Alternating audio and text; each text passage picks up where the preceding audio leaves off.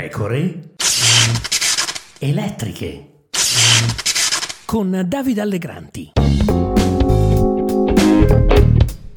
Benvenuti, benvenuti qui Davide Allegranti, nuova puntata delle pecore elettriche.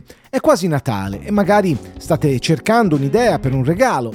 Ecco, io vorrei dare il mio modesto contributo alla causa suggerendovi alcuni libri che potreste regalare o anche regalarvi. Se vi piace Philip Roth, non potete non leggere la biografia che Blake Bailey ha dato alle stampe e che Inaudi di recente ha coraggiosamente scelto di tradurre in italiano. Il traduttore è Norman Gobetti. Attenzione alla mole, sono 1056 pagine dense di racconti, di storie, di dettagli sulla vita dell'autore di Pastorale Americana italiana. Non voglio che mi riabiliti, solo che mi rendi interessante. Fu questa la richiesta di Roth al suo biografo. Ma davvero il grande autore americano aveva bisogno di altro che lo rendesse degno di nota? Ci tornerò più avanti con una puntata dedicata, intanto però prendetevelo e sparite dalla circolazione per un paio di settimane. Se anche voi avete adorato Friends, come il sottoscritto, c'è il memoir di Matthew Perry, cioè Chandler Bing. Friends, Amanti e La cosa terribile, in Italia pubblicato dalla nave di Teseo. Ne ho già parlato in una puntata di Pecore Elettriche e vi consiglio di recuperarla.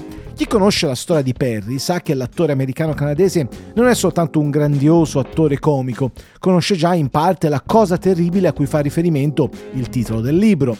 La vita di Perry è stata contraddistinta dalle dipendenze, alcol e droga, una vita tormentata, dentro e fuori ospedali e centri di recupero per tossicodipendenti. Per restare in vita, eh, Perry dice di aver speso circa 9 milioni di dollari, tutto per disintossicarsi. La sua è una vita da leggere, una storia da leggere.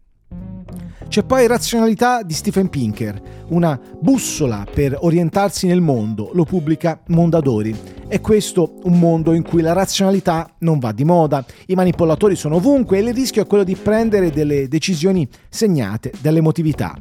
La razionalità, scrive l'autore, dovrebbe essere la nostra stella polare in tutto ciò che pensiamo e facciamo, eppure in un'epoca benedetta da risorse senza precedenti per il ragionamento, la sfera pubblica è infestata di fake news, terapie di ciarlatani, teorie del complotto e una retorica della post-verità, dice Pinker. Il libro di Pinker, docente di psicologia a Harvard, ci aiuta a capire fino a che punto l'uomo è un animale razionale.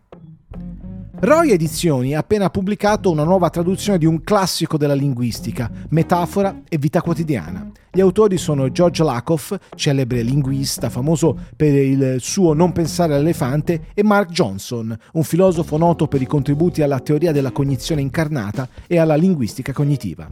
Il libro di Lakoff e Johnson è uscito per la prima volta nel 1980, ma è attualissimo. La metafora, scrivono i due autori, è da molti considerata come uno strumento dell'immaginazione poetica, un artificio retorico, qualcosa insomma che ha più a che vedere con il linguaggio straordinario che con quello comune. Non solo, la metafora è anche tipicamente considerata come caratteristica del solo livello linguistico, una questione di parole piuttosto che di pensiero o di azione. Per questa ragione, aggiungono i due autori, molti pensano di poter fare benissimo a meno della metafora. Noi abbiamo invece trovato che la metafora è diffusa ovunque nel linguaggio quotidiano e non solo nel linguaggio, ma anche nel pensiero e nell'azione. Il nostro comune sistema concettuale, in base al quale pensiamo e agiamo, è essenzialmente di natura metaforica. Ultimo libro, anche se non in ordine di importanza, di questa breve selezione. Barbarone sul pianeta delle scimmie rotomani. L'autore è il fumettista Gipi, che è già stato ospite delle pecore elettriche, che ci porta dentro un esilarante viaggio spaziale con protagonista appunto l'eroe dei molti mondi, Barbarone. Barbarone fa sganasciare, ma il mio personaggio preferito è Puzza di Piscio, la cui identità è cangiante e se lo leggerete capirete perché. È il primo di una trilogia. Io non vedo l'ora di leggere gli altri due.